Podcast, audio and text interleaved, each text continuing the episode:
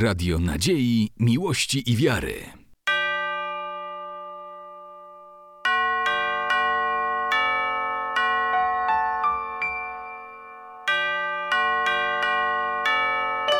Radio Ortodoksja.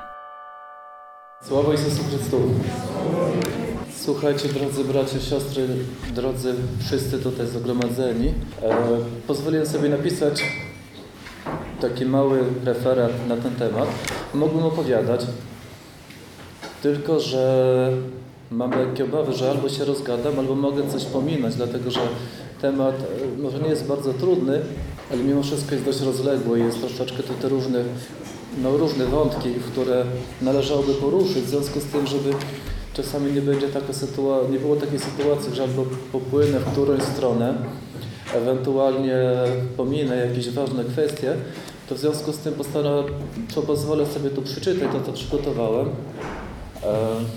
Natomiast najwyżej coś tam później kilka słów, jeżeli jako uzupełnienie. E, temat, jakiego się podjąłem teoretycznie nie wydaje się bardzo trudny. Zdaję sobie sprawę z jego, jednak z jego rozległości. Wykład ten, który przygotowałem z samego założenia, nie ma zamiaru wyczerpać tematu tak całkowicie, ale jest próbą jego usystematyzowania i również nosi znamiona mojej własnej osobistej interpretacji tego zagadnienia. Zanim przejdę do zasadniczego tematu, myślę, że trzeba przedstawić pod same podstawy, na którym wszystko się opiera, czyli najpierw będzie kilka słów o samej spowiedzi, a potem o przewodnictwie duchowym. Sakrament spowiedzi, tak jak, już, tak jak wszystkie pozostałe sakramenty, opiera się na Piśmie Świętym, czyli najwyższym źródle, źródle, prawa Bożego. Już w Starym Testamencie psalmista Dawid pisał, błogosławiony człowiek, któremu została odpuszczona nieprawość.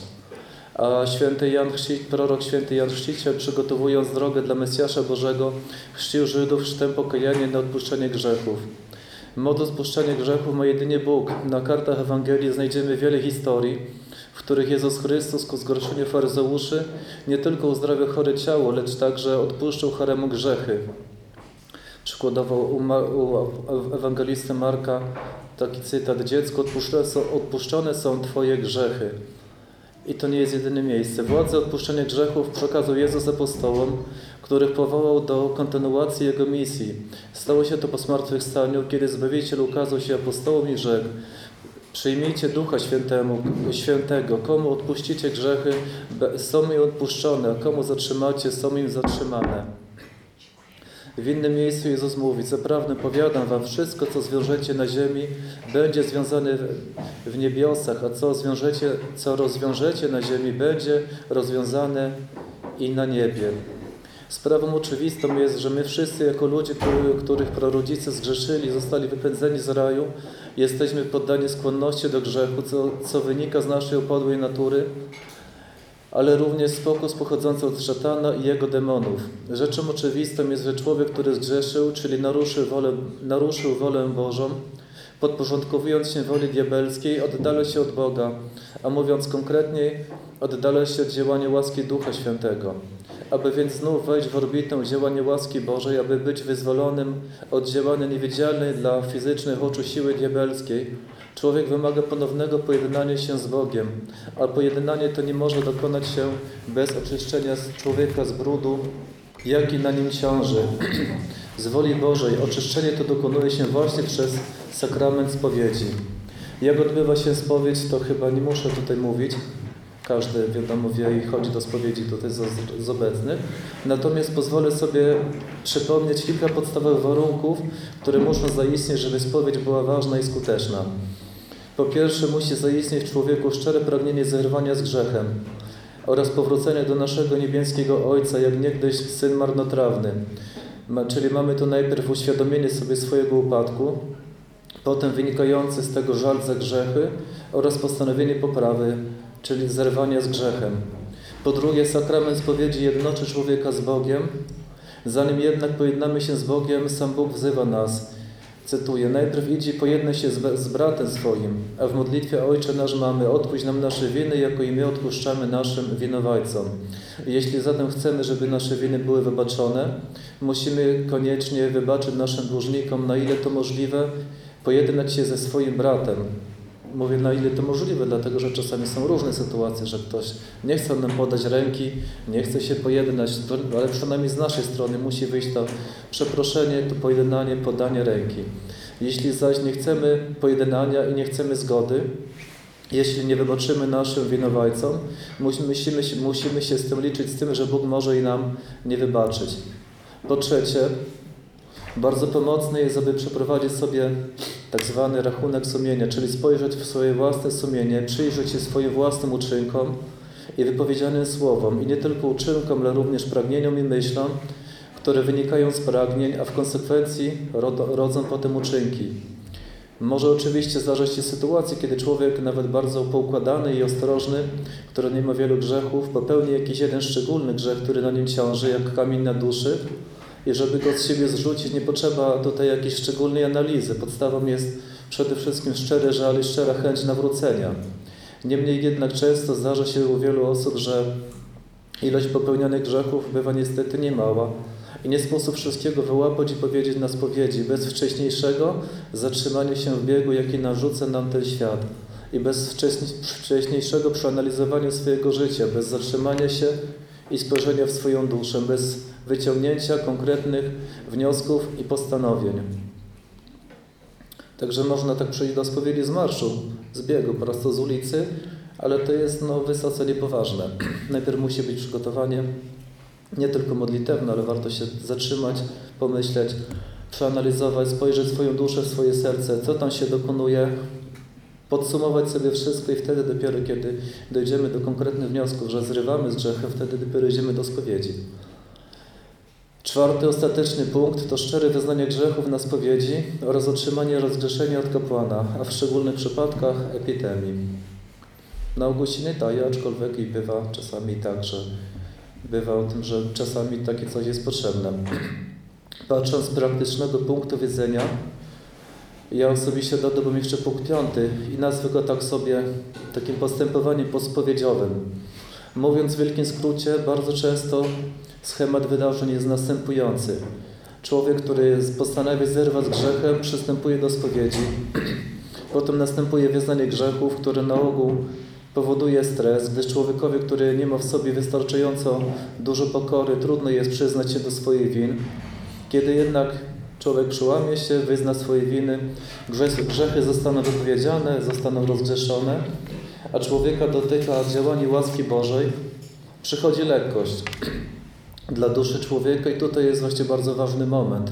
Po lekkości niestety często przychodzi zapomnienie, czyli człowiek jest rozgrzeszony, niemniej jednak zostają na nim te same grzechowe skłonności.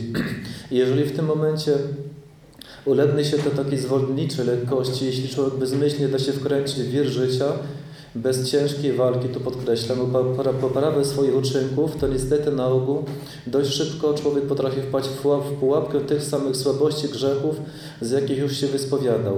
Mija trochę czasu, a my znów mamy to samo do powiedzenia na spowiedzi. I także wyjściem z sytuacji jest tylko i wyłącznie ciężka duchowa praca, jaką należy podjąć i to nie tyle przed spowiedzią, co właśnie po spowiedzi żeby po spowiedzi nie ulegać takiemu już zadowoleniu, o już jestem prawie święty, rozgrzeszony, jest pięknie, ładnie, leciutko się na duszy zrobiło, bo chodać Boża dotknęła serca człowieczego, no więc można sobie trochę od, od, odpocząć. Jak sobie odpoczniemy, to bardzo szybko przychodzą jakieś podobne, albo te same, albo inne iskuszenia, diabeł zawsze coś wymyśli, a nasza ludzka natura zostaje ciągle taka sama, to w istocie rzeczy jeszcze nie uleczona. I na, na, na takie pozorne lekkości bardzo szybko wpadamy w to samo. Czyli tutaj po spowiedzi nie można spuszczać stanu, tylko raczej brać się ostro do roboty, pilnować się, uważać i być bardzo ostrożnym. W tym momencie dopiero możemy coś do przodu, choćby malutki kroczek zrobić. Wracając do punktu czwartego, czyli do samej spowiedzi, pozwolę sobie na kilka uwag. Można się spotkać z opinią, że nie jest konieczne wyznawanie wszystkich grzechów, a potrzebny jest jedynie, jest jedynie szczery żal, szczera chęć poprawy, które zawierały się w przyznaniu do swojej grzeszności, która objawiła się w słowach, w myślach, w uczynkach. I jeżeli nawet z teologicznego punktu widzenia absolutną prawdą jest, że podstawą jest tutaj szczery żal i szczera chęć nawrócenia, a wszystkich grzechów i tak nie zdołamy wypowiedzieć, bo to jest prawda, to jednak takie podejście nie pozwala na wyniknięcie w swoją duszę, w swoje serce, na polu którego dokonują się prawdziwe bitwy duchowe, bitwy pragnień, obieranych priorytetów i postaw. I owszem, rozgrzeszenie można uzyskać, ale jednak bez spojrzenia na szczegóły swojego postępowania szansa na jakąś realną poprawę jest moim zdaniem naprawdę niewielka. Tak więc ze szczegółowego wyliczenia grzechu wynika wiele pożytku, a z ogólnego przyznania się tylko do swojej grzeszności raczej niewiele pożytku wynika. I jeżeli można to wymienić, to tak na moje rozumienie pożytki są takie, mianowicie po pierwsze człowiek stojący przede wszystkim przed Bogiem nie udaje, nie kamufluje, co nawiasem mówiąc może być czasami dla niektórych bardzo wygodne, ale szczerze przedstawia tragiczność swojej sytuacji duchowej, czyli mówi wszystko po kolei jak jest, nie tylko z grubsza, tylko konkretnie, nazywa rzeczy po imieniu, a czasami jest dużo tego. Więc tym bardziej, tym bardziej wstyd, ale jednak człowiek przełamuje siebie i słyszy to nie tylko Bóg i kapłan, ale sam, sam spowiadający się ma też okazję do szczerego spojrzenia na swoje własne życie. Po drugie, Kapłan w imieniu Bożym słuchający spowiedzi może nie tylko rozgrzeszyć, ale może przy okazji zobaczyć, jaki jest stan duchowy człowieka. I wiedza, wiedza ta nie jest po to, aby była sama dla siebie, żeby, to znaczy, żeby stało się dla kapłana źródłem informacji o człowieku, ale jest ona potrzebna zdecydowanie tylko po to, aby, aby kapłan mógł człowiekowi pomóc. Pomoc ta nie dokonuje się siłami samego kapłana, który jako człowiek sam może być niedoskonały, ale dokonuje się przez działanie łaski Bożej, która przychodzi nie sama, ale przez posługę kapłana, to znaczy przez rozgrzeszenie. Działanie łaski Ducha Świętego uzewnętrznia się tak samo przez dobrą radę kapłana, przez odpowiednie ustosunkowanie się do zaistniałych grzechów. Oczywiście kapłan może czasami nic nie powiedzieć, czasami może, mogą być to dwa słowa, może trzy, czasami może być więcej, czasami jeszcze więcej. O tym za chwileczkę jeszcze tutaj po, powiem. Jak już było wcześniej powiedziane, sam grzech jest konsekwencją złych pragnień, nieostrożności lub niewłaściwych postaw, postaw a żeby zmienić swoje pragnienia, koniecznie, jest, koniecznie należy zmienić swoje postawy ze złych na dobre, a z dobrych na jeszcze bardziej wzniosłe i święte. Tak więc dobry spowiednik nie tylko rozgrzesza, ale stara się również pracować nad postawami człowieka. Istnieje jeszcze jeden bardzo uzasadniony powód, dlaczego należy wyznawać wszystkie grzechy, a nie tylko zatrzymywać się na wyrażeniu ogólnego żalu. Chodzi o tak zwane mytarstwa. Wiadomo, nie są one dogmatem cerkwi, ale jednak powszechnie są znane, powszechnie zostaje, przyznaje się ich autentyczność nie stoją tutaj, wiadomo, z Pismy Świętych w sprzeczności. Mamy nawet u świętego Pawła w liście do Efezjan taki cytat. Nie toczymy bowiem walki przeciwko ciału, ciału i krwi, lecz przeciwko zwierzchnościom, przeciwko władzom, przeciwko rządcom świata tych ciemności, przeciwko, duch, przeciwko duchom zła na wyżynach podniebnych. Takie świadectwo z Biblii na temat mytarstw. I żeby nie opowiadać o mytarstwach, to mówię z najkrócej, czytając opis tego, co wydarzyło się po śmierci ze świętą Teodorą, wyraźnie widzimy, że demony oskarżały ją i wyliczały jej prosto w twarz wszystkie te grzechy, które nie były wyznane na spowiedzi, nie były rozgrzeszone przez kapłana. Nie mogły zaś oskarżać świętej Teodory z tych przewin, które na ziemi były wyznane i rozgrzeszone. Tak więc dokładne przyznanie się do popełnionych grzechów jest solidnym zabezpieczeniem przed bardzo poważnymi problemami na mytarstwach. Przy okazji tutaj należy powiedzieć, że o jednym, o jeszcze praktycznym aspekcie, mianowicie czy słuszną jest praktyką pisanie swoich grzechów na kartce. I wiem, że niektórzy duchowni to krytykują, niemniej jednak ja osobiście nie widzę w tym problemów, gdyż karteczka nie jest, jest tylko podpowiedzią zabezpieczającą przed zapomnieniem. I może ktoś powiedzieć, że jeśli się szczerze za coś tam żałuje, to tego się nie zapomni. Jednak ludzie są tylko ludźmi i bywa, że jeden nie zapomni, a drugi właśnie zapomni. I, i bywa tak, że osoby pod wpływem stresu wynikającego z poruszania tego, co w naszym życiu jest najgorsze, bywa, że tracą pamięć i w konsekwencji nie są w stanie powiedzieć tego, co chcieli. Tak więc moim zdaniem, jeśli komuś karteczka może pomóc pozbycie się całego ciężaru z duszy, można z niej skorzystać. Może tak tyle o spowiedzi. Teraz kilka słów o przewodnictwie duchowym. Wątek ten już tam co nieco przebijał się w tym, co przed chwilą powiedziałem, niemniej jednak postaram się przedstawić to, wszystko, to zagadnienie osobno. Jak już przed chwilą było powiedziane, samo rozgrzeszenie nie wystarczy do rozwoju życia duchowego. Słowem rozwój mogę określić prostą zasadę. W człowieku, który duchowo się rozwija, rozwijają się cnoty chrześcijańskie, dobre czyny, natomiast nasze złe skłonności, które stopniowo, nasze złe skłonności stop, stopniowo zostają redukowane i ostatecznie przestają istnieć. Oczywiście, jeżeli przybliżamy się do świętości.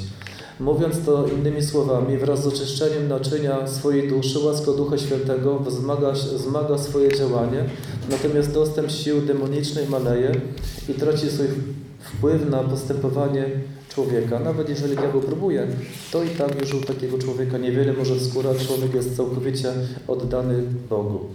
Aby następował rozwój duchowy, potrzeba stosować cały zestaw dostępnych środków. Tak samo jeśli chcemy na przykład mieć zdrowe ciało, musimy stosować, spożywać wszystkie potrzebne dla zdrowe witaminy, nie jedynie, te, nie jedynie jakoś tam sobie wybrano, tylko wszystkie. I tak samo tutaj mamy wiele środków duchowych w cerkwi. Jak się będzie stosowało, wiadomo, tylko jeden jakiś, bo ten mi się podoba lub tamten, no to wiadomo, nic z tego nie będzie. Natomiast tymi środkami są przede wszystkim sakramenty cerkwi, taństwa cerkiewne, pośród których tymi, które musimy powtarzać są właśnie spowiedź i święte pryczastie.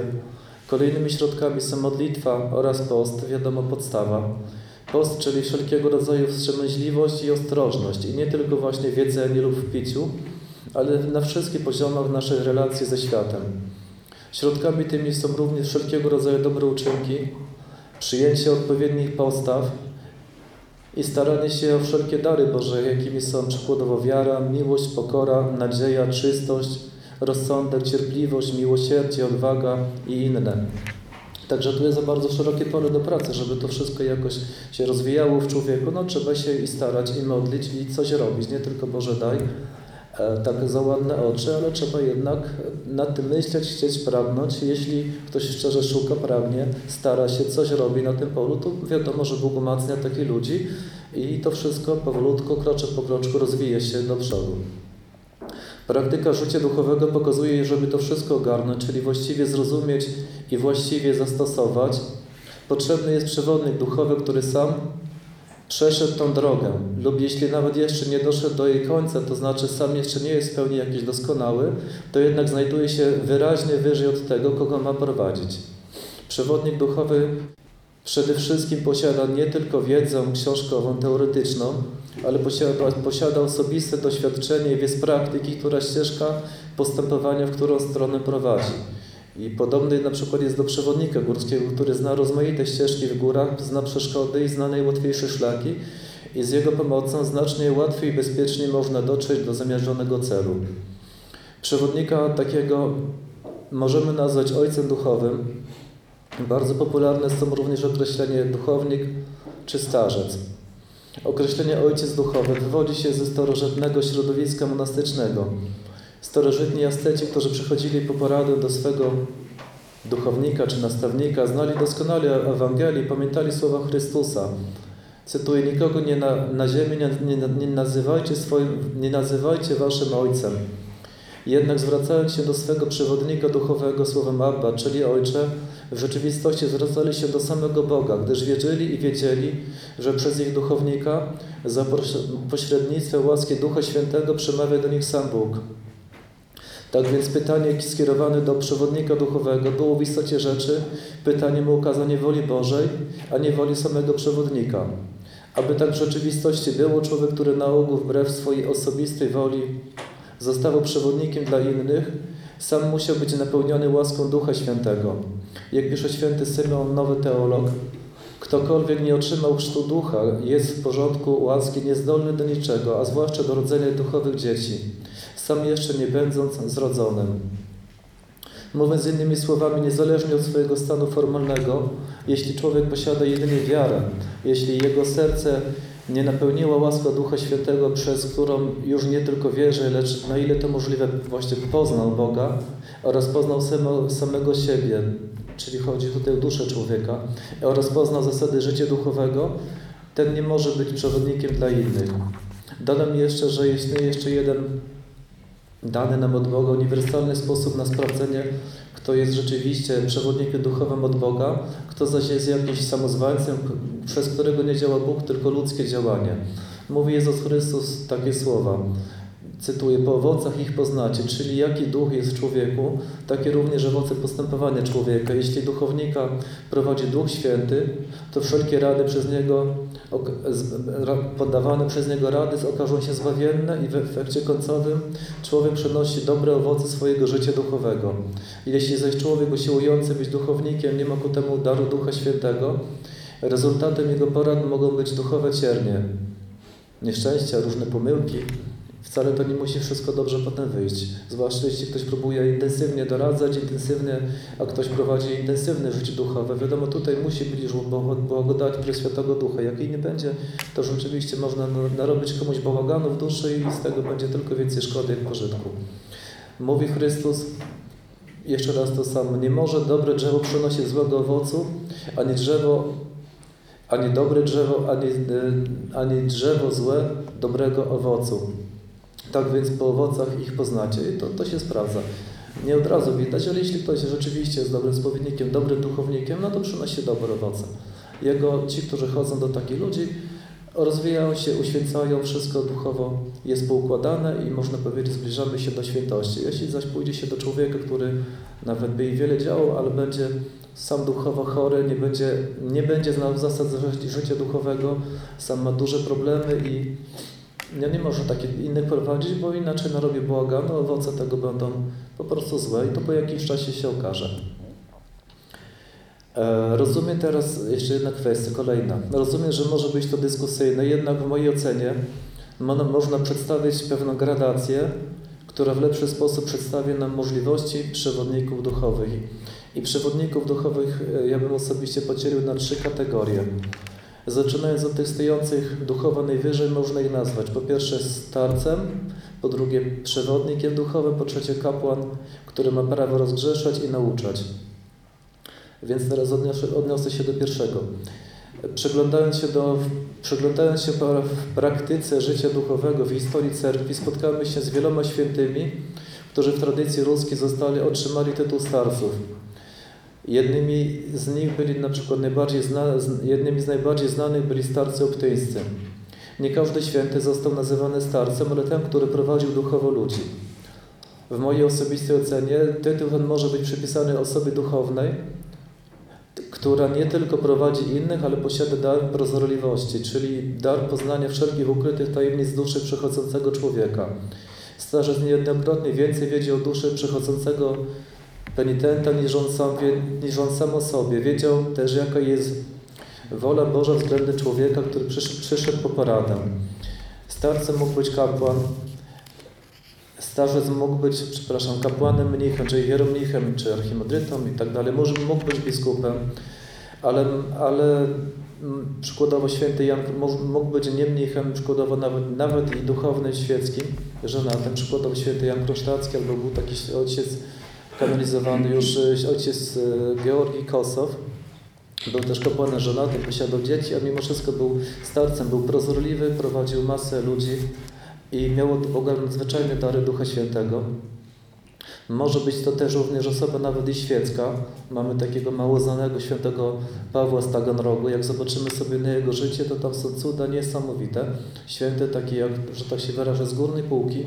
Prowadził ludzi, pomagał, a był tylko osobą świecką. Nawet nie był mnichem. Kto, kto może zdobyć książkę, to polecam. Ja osobiście nie mam, ale kiedyś, kiedyś czytałem, no robi ogromne wrażenie. Także najważniejsze nie było jego stanowisko, jakie zajmuje w cerkwi, ale przede wszystkim nadzwyczajna łaska Ducha Świętego, jaka mu towarzyszyła. Starczystwo to nie stopień hierarchii cerkiewnej, ale to przede wszystkim dar Ducha Świętego. Drugi, drugi punkt, czyli przewodnik duchowy. przewodnik duchowy, w mojej ocenie, kapłan lub mnich, który chociaż nie ma daru prozorliwości, ale mimo wszystko towarzyszy mu działanie Ducha Świętego. To człowiek, który sam prowadzi autentyczne zmaganie na polu życia duchowego, jeśli, nawet jeśli nie ma jeszcze, nie jest jeszcze na samych wyżynach ducha, to jednak ma, do, ma rozeznanie i doświadczenie w życiu duchowym, posiada wiedzę, posiada doświadczenie, które pozwala mu na podejść do każdego człowieka indywidualnie i nastawić na drogę zbawienia. To jest bardzo ważne, podkreślę, żeby poważnie święci, poważnie duchownicy nigdy nie, nie, niczego szablonowo nie robili.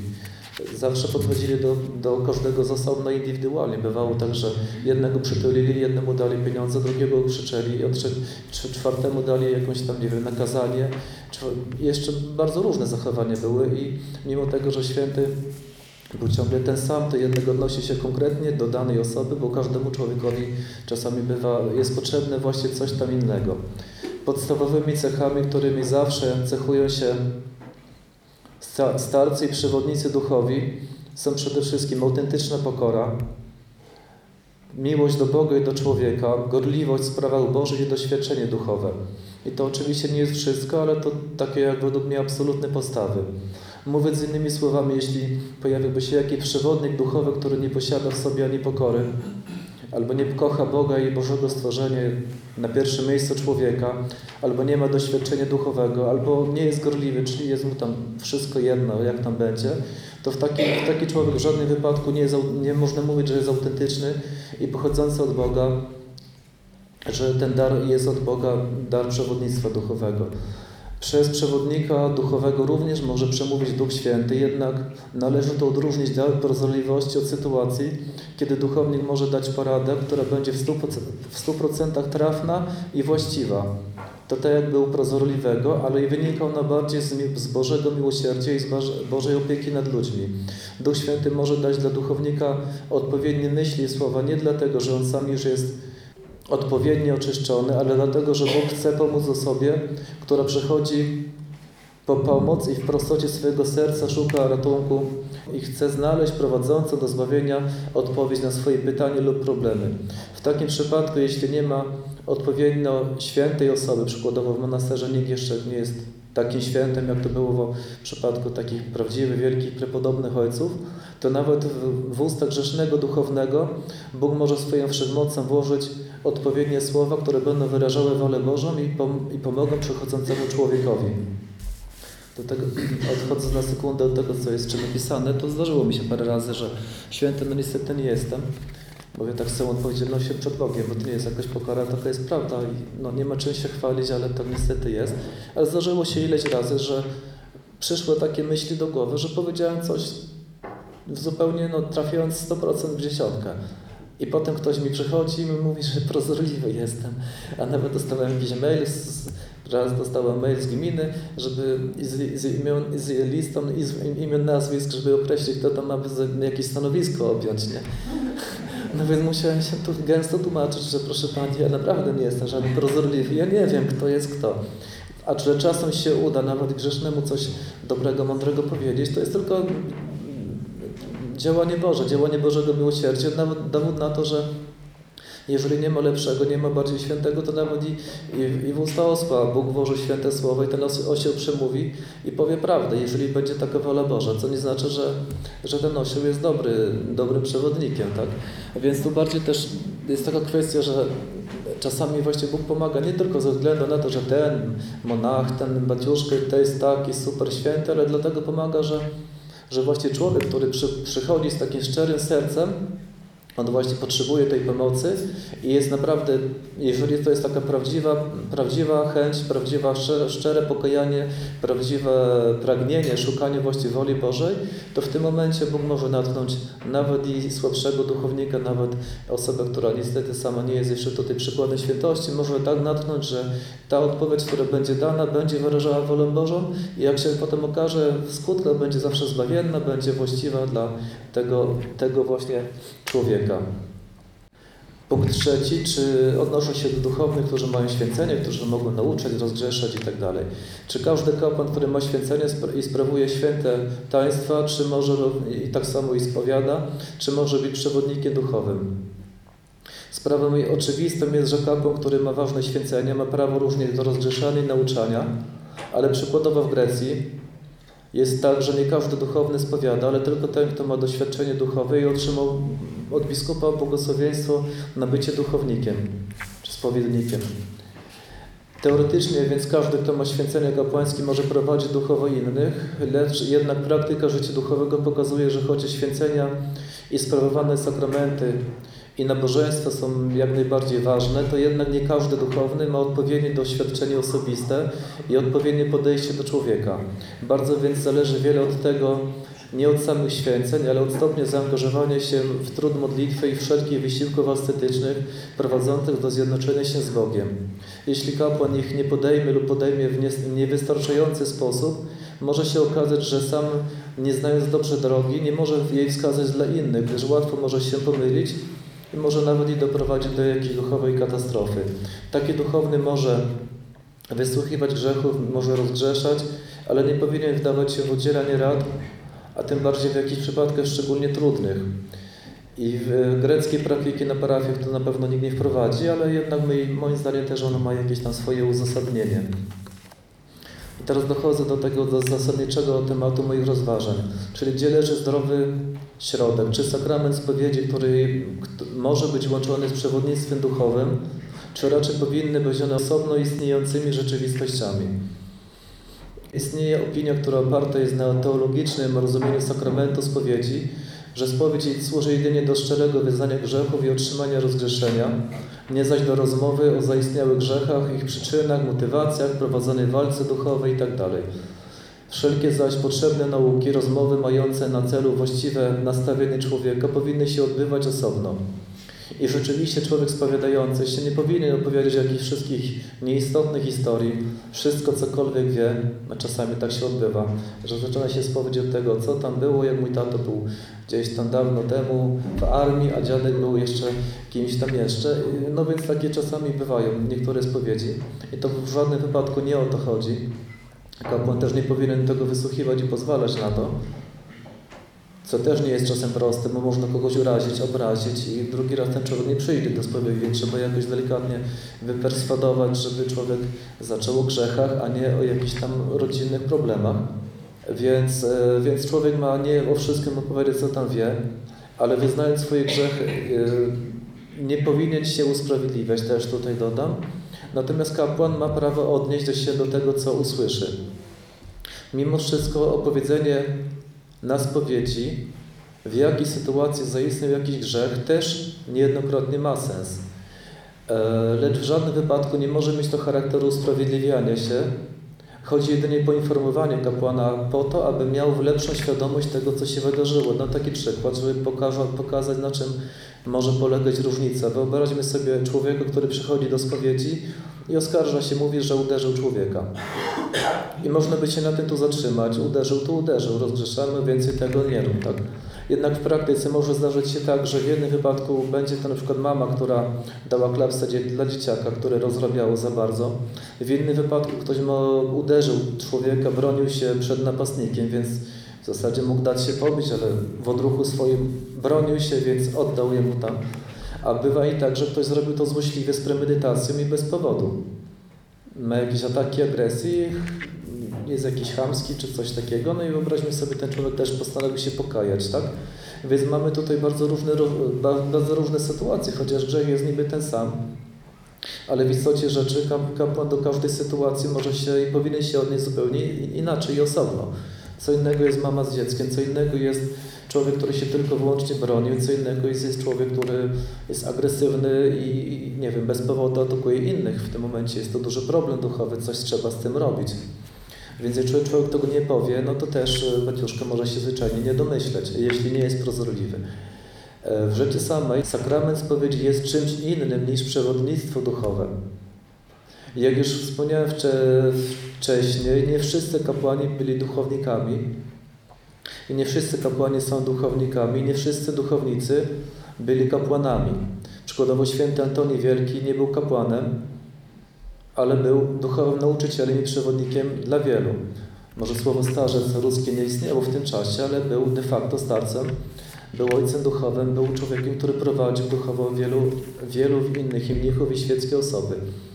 Z drugiej strony, chociaż spowiedź i przewodnictwo duchowe nie są tym samym, to jednak znajduje się bardzo blisko siebie i często, i można powiedzieć, że często zachodzą na siebie. Spowiedź związana jest ściśle z wyznaniem grzechów i nawróceniem człowieka ze zmianą, ze zmianą jego postępowania. Spowiedź nie może odbywać się na odległość. Porady duchowe bywają właśnie czasami udzielane niejednokrotnie W czasie porady duchowe bywają udzielane niejednokrotnie w czasie spowiedzi, ale mogą też być przekazywane na odległość. Było sporo duchowników, którzy pisali listy swoim dzieciom duchowym. Przykładowo święty, może nie wiem, czy kanonizowany był taki starzec Jan z i też wielu innych, którzy po prostu pisali listy. Dzisiaj można i przez telefon porozmawiać, telefonów nie było, więc do swoich dzieci duchowych pisali listy na odległość. Duchownik w wielu sytuacjach nie ogranicza się jedynie do samej spowiedzi, ale ma wpływ na postępowanie człowieka poprzez rozmowy, poprzez kształtowanie człowieka, ukazywanie drogi do zbawienia, strzeżenie od pułapek złego przez zalecaną literaturę, tak samo przez dawanie dobrego przykładu swoim osobom. Duchownik nie tylko naucza, ale też modli się za swoich wychowanków, modli się za swoje dzieci duchowe i przed Bogiem za nich odpowiada. Porady duchowe bywają udzielane nie tylko też grzesznym ludziom, a nie dotyczą jedynie kwestii związanych z grzechami, bo jeżeli się właśnie ograniczymy do spowiedzi, no to wiadomo jest kwestia grzechu. Natomiast u starców, duchowników i u ludzi, którzy duchowość rozwijają, żyją, to nie wszystko czasami jest grzechem. Czasami są różne dylematy, problemy i to też jest porada duchowa, musi też tak samo tego dotyczyć. Moim zdaniem w tym wszystkim przede wszystkim musimy kierować się rozsądkiem i duchową korzyścią dla ludzi gdyż najważniejszym celem wszystkich duchowych zabiegów jest osiągnięcie zbawienia. Całą zaś sztuką jest dopasowanie właściwych środków do każdej sytuacji i do osoby, które bywają różne. I w tym właśnie zawiera się różnica pomiędzy kapłanem rozgrzeszającym a ojcem duchowym. Pierwszy jednoczy z Bogiem przez sakrament, przez taństwo cerkiew, taństwo spowiedzi, a drugi jednoczy z Bogiem nie tylko przez samo taństwo, ale również przez całokształt swojej osoby oraz swoich słów, czynów, działań przez naukę. I w istocie, a w istocie rzeczy przez działanie Ducha Świętego, który mu to, musi mu towarzyszyć, gdyż inaczej nie, można, nie może być nazywany Ojcem Duchowym. Na koniec kilka jeszcze uwag. Moim zdaniem lepiej, jeśli, lepiej jest, jeśli przewodnik duchowy jest kapłanem, gdyż może nie tylko doradzić, ale może też rozgrzeszyć, a więc od razu pojednać człowieka z Bogiem i otworzyć go na pełniejsze działanie łaski Ducha Świętego.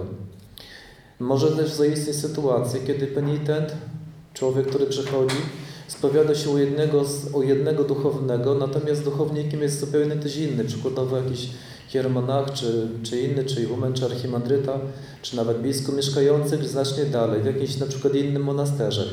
I taka sytuacja w praktyce będzie wyglądać następująco. Kapłan na przykład na parafii wysłuchuje grzechów człowieka i je rozgrzesza, może nawet dawać jakieś doraźne wskazówki, jednak nad całością czuwa duchownik. Wszelkie zaś py poważne pytania czy zaistniałe problemy rozwiązuje właśnie duchownik. W wypadku zaś zaistnienia jakichś poważniejszych grzechów, penitent powinien jechać do, do spowiedzi do swojego duchownika, o ile on jest kapłanem. Poza tym bardzo ważna jest ich osobista relacja, jaka wytworzy się między dzieckiem duchowym a duchownikiem. Wiele zależy od tego, w jaki sposób postępowania oni sami między sobą ustalą. Poza tym w praktyce, w czasie spowiedzi często zdarza się jeszcze jedna sytuacja, że chociaż teoretycznie rozmowę o sprawach duchowych należy odłożyć na później, to jednak bywa czasami, że kapłan, nie, jeśli nie od razu odniesie się do, należycie do tego, co, usły, co usłyszy, to może drugiej okazji już nie być. Bywa tak, że ktoś bardzo rzadko chodzi do cerkwi i próby umówienia się z taką osobą w późniejszym czasie prak praktycznie mało kiedy się udają. Jeśli penitent od razu usłyszy, co jest dla niego potrzebne, jest szansa, że zastanowi się nad swoim życiem, a zacznie, że, a zacznie i, za, i że zacznie rzeczywiście się zmieniać. Wszelkie poważne kwestie należy rzeczywiście rozwiązywać poza spowiedzią, gdyż to nie jest e, taństwo gadania, ale ale pojednania z Bogiem i rozgrzeszenia, należy jednak mieć jakiś znaleźć zdrowy rozsądek w tym wszystkim, gdyż możliwości kapłana też są ograniczone, też nie zawsze jest możliwe, żeby z kimś się spotkać, nie zawsze nie zawsze da się też do kogoś pojechać, czy osobno porozmawiać. Natomiast w czasie spowiedzi można reagować, jeśli się mówi, na gorąco. Tak więc spowiedź w wielu wypadkach jest, jest jedynym momentem, kiedy można do człowieka dotrzeć. Jeśli zaś kapłan staje się jedynie taką maszyną do rozgrzeszania, no to jedynie, i to przykładowo raz czy tam kilka razy do roku, na Wielkanoc czy na Rizdwo, wtedy w tym, w, to, w tym momencie to nie daje tak naprawdę żadnych wymiernych rezultatów. Tak więc podsumuję to jeszcze raz, już raz wypowiedzianymi słowami. Całą sztuką jest rozsądne dopasowanie właściwych środków do każdej sytuacji, do każdej osoby, które bywają różne, a celem jest zjednoczenie człowieka z Bogiem, w konsekwencji zaś zbawienie człowieka. Ja tu jeszcze tak poza tym, poza tym referatem jeszcze tylko dwa słóweczka dodam, bo czasami bywa tak, słyszałem też takie opinie krytyczne, że za dużo się stoi, za dużo się gada. Czasami rzeczywiście no, można popłynąć, można się rozgadać, to też trzeba mieć swoją miarę. Natomiast to, co jeszcze tu na koniec napisałem, bywa w praktyce tak, że niezależnie od tego, co teologia mówi, a praktyka czasem jest taka, że przychodzi człowiek, który zjawi się wtedy w cerkwi, jak ktoś dopiero umrze. Dosłownie. Nawet na Wielkanoc niektórzy nie przychodzą, albo przychodzą raz do roku i mają nadzieję, że będzie słowo dzieło pomyśleniem i pójdą swobodnie do domu. Obowiązek spełniony. W tym momencie, jeżeli takiego człowieka nie, nie, wiem, nie zatrzymam, nie powiem mu troszkę do rozumu, to nawet nie ma szansy posłuchać niczego, bo on po prostu czym prędzej z cerkwi wyjdzie. Czy ten człowiek po, pomyśli, czy się zmieni, no to też jest pytanie. Ale przynajmniej trzeba dać mu szansę, więc wiadomo, tu się podchodzi z delikatnością, z ostrożnością, że człowieka nie urazić, nie, nie odpędzić właśnie od cerkwi. Więc trzeba, wiadomo, trzeba też wyczuć, z kim się rozmawia, ale jednak w tym momencie, przynajmniej ja osobiście, zawsze takiego człowieka zatrzymuję. Nie, żeby szybko, szybciej, szybciej pozbyć się i następny proszę, ale właśnie po to, żeby człowiekowi chociaż troszkę zwrócić uwagę, co robi. I jeszcze jedna rzecz, o której tu już wspomniałem, że Słyszałem też takie, ktoś mi mówił tego typu właśnie zalecenia, że nie, nie mówię tutaj nie mówię naszych duchownych, ale w ogóle tak szeroko ujmując, że no to się do, dogadajcie na później. No i dobrze, dogaduje się i w praktyce prawie nigdy to nie wychodzi. Taka osoba wyparowuje. Po prostu zwyczajnie znika. E, na 10 przypadków może tak, nie wiem, ze 3 razy to się udaje, a 7 razy nie. Nie prowadzę statystyki, ale, ale tak to jakoś wychodzi w praktyce. Potem jest zawsze milion problemów, milion pokus. Jak nie milion, to, to, to bardzo wiele. W każdym razie diabeł zawsze coś wymyśli, żeby jednak nawet jak się da numer telefonu, nawet jak się da adres i człowiek wie, nawet jak ma prawdziwe problemy, prawdziwe pytania i prawdziwe jakieś grzechy, dylematy, to jednak potem człowiek gdzieś znika i można czekać, czekać i czekać. I, I w tym momencie, jeśli jest na przykład dla mnie wszystko jedno, no to cóż, Teoretycznie nie powinien się przejmować, natomiast jeżeli w praktyce zależy Ci jednak na człowieku, zależy na, na tym, żeby człowiekowi pomóc, tylko nie żeby tylko swoje odbębnić, ale żeby jednak tutaj się postarać, no to wiadomo, człowiek przeżywa. I w tym momencie skuteczniejsze jest od razu, przynajmniej niech to będzie 5 minut, coś powiem odnośnie tego, co się, co się usłyszało, a nie będę odkładał to na następny rok, bo w praktyce tak to może się wydarzyć. E, tyle. Przepraszam za niedoskonałości, bo tutaj jak słychać dość często się jąkałem. Niestety to jest taki mój problem. Płynne czytanie to też nie jest najlepszy mój dar, ale z grubsza tak to widzę. No i tutaj jeszcze powiem, że to tematu nie wyczerpuje, bo można by dużo w ogóle o samej spowiedzi to nie było wszystko. E, o, samych, o samym starczyństwie to też nie było wszystko, dlatego że tutaj było wiele, tak było tak bardzo skrótowo. Przykładowo są też książki, w których są dokładnie to, co powiedziałem, oparte na cytatach i można by cytować jeszcze różnych świętych ojców. Miałem kiedyś taką książkę, niestety została na Wujkowicach i no, stamtąd jeszcze nie wziąłem, ale tam było okropnie dużo cytatów. Także to wszystko, co tutaj przedstawiałem, w zasadzie mógłbym też dość gęsto pobierać cytatami, więc żeby było troszkę krócej i też może sprawa z powodu braku odpowiedniej literatury pod ręką, no to przedstawiłem to tak w skrócie. Dziękuję za uwagę. Radio Nadziei, Miłości i Wiary.